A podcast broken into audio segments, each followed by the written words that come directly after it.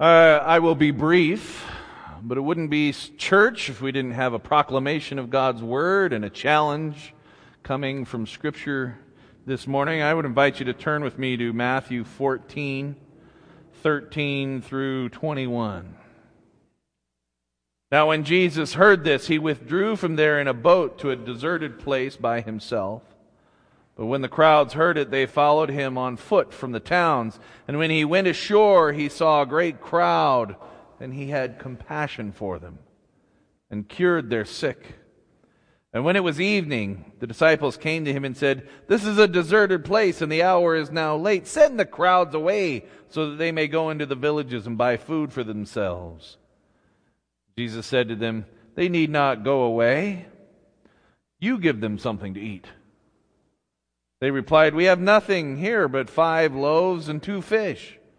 He said, Bring them here to me. Then he ordered the crowds to sit down on the grass, taking the five loaves and the two fish, and he looked up to heaven and blessed and broke the loaves and gave them to the disciples.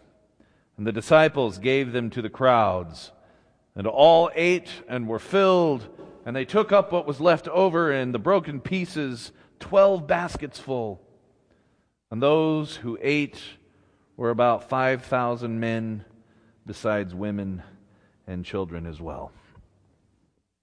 This is a pretty familiar story. In fact, it's the only miracle that's in all four Gospels. It shows you how very important it is. And, and we hear in this story there's some kind of connection there to the Last Supper that's going on because Jesus uses very similar imagery as we gather around the table. It's appropriate to hear this text where Jesus takes bread and blesses it and then shares it abundantly with so many people. And in fact, this, this story is really about the abundance of God and how out of very little God can make very much.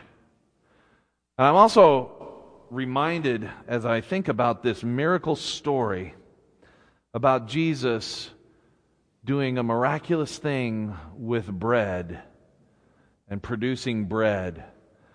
And it reminds me that earlier in this same of some 10 verses 10 chapters earlier Satan came to Jesus and said, "Do a miracle with bread for yourself. Turn this rock into bread and eat it because I can tell you're hungry." And Jesus refused.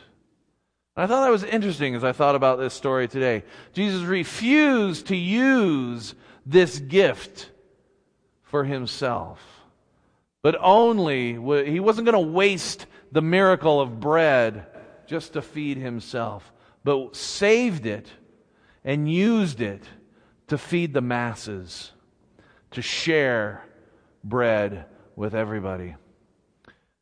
And as, as I think about God's abundance and the blessing.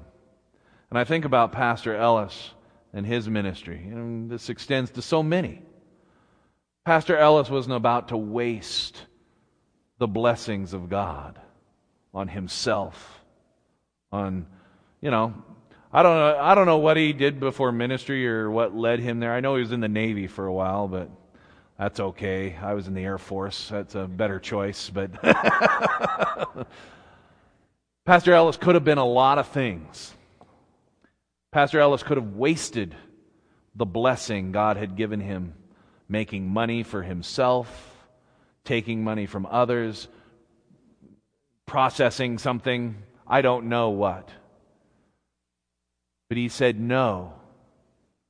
He said, This gifts, these blessings, this gift that God has given me is for God's use and the abundance that I have received of God is something that I am going to share with everybody. The challenge for us today, this is, this is the, the testimony this scripture gives to us today, is that God has given us an abundance. Amen? God has blessed us with so much within our lives. There is so much accumulated talent, passion, love, faith, joy, in this little room, ju- this huge room, there is so much talent here. There is so much to give that world, and Jesus begs us today don't waste it. Now, if you want to go to seminary and be a pastor, God bless you. We need some. Go ahead. If you're feeling that, let's do that. But you don't have to do that to use the abundance that God has given you to feed the masses. Because I can tell you right now, there's a world that is hungry for what Jesus has to offer. Amen? They're hungry out there. I can hear their stomachs rumbling. They're hungry out there. And we have blessings to share. Amen?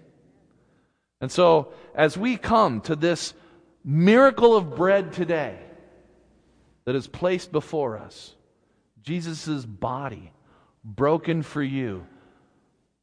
And what we experience here today is that there is enough of that for all of us. Not only that, but Baptist churches across the, the country are breaking bread today and sharing that bread. Not only Baptists, but uh, hundreds and thousands of Christian faiths are breaking bread today and sharing that. And not just in the United States, but across the world today. Christians are breaking bread and sharing in the abundance of Christ. Such is the miracle when we share what we have, the abundance of blessing that comes to us. I'm going to invite Dr. Patton and Reverend Keck forward. Pastor, you're going to help serve communion. Bam!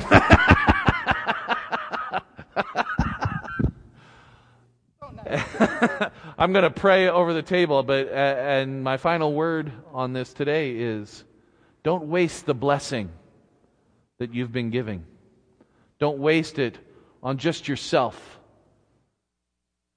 But it's there to be a blessing to others.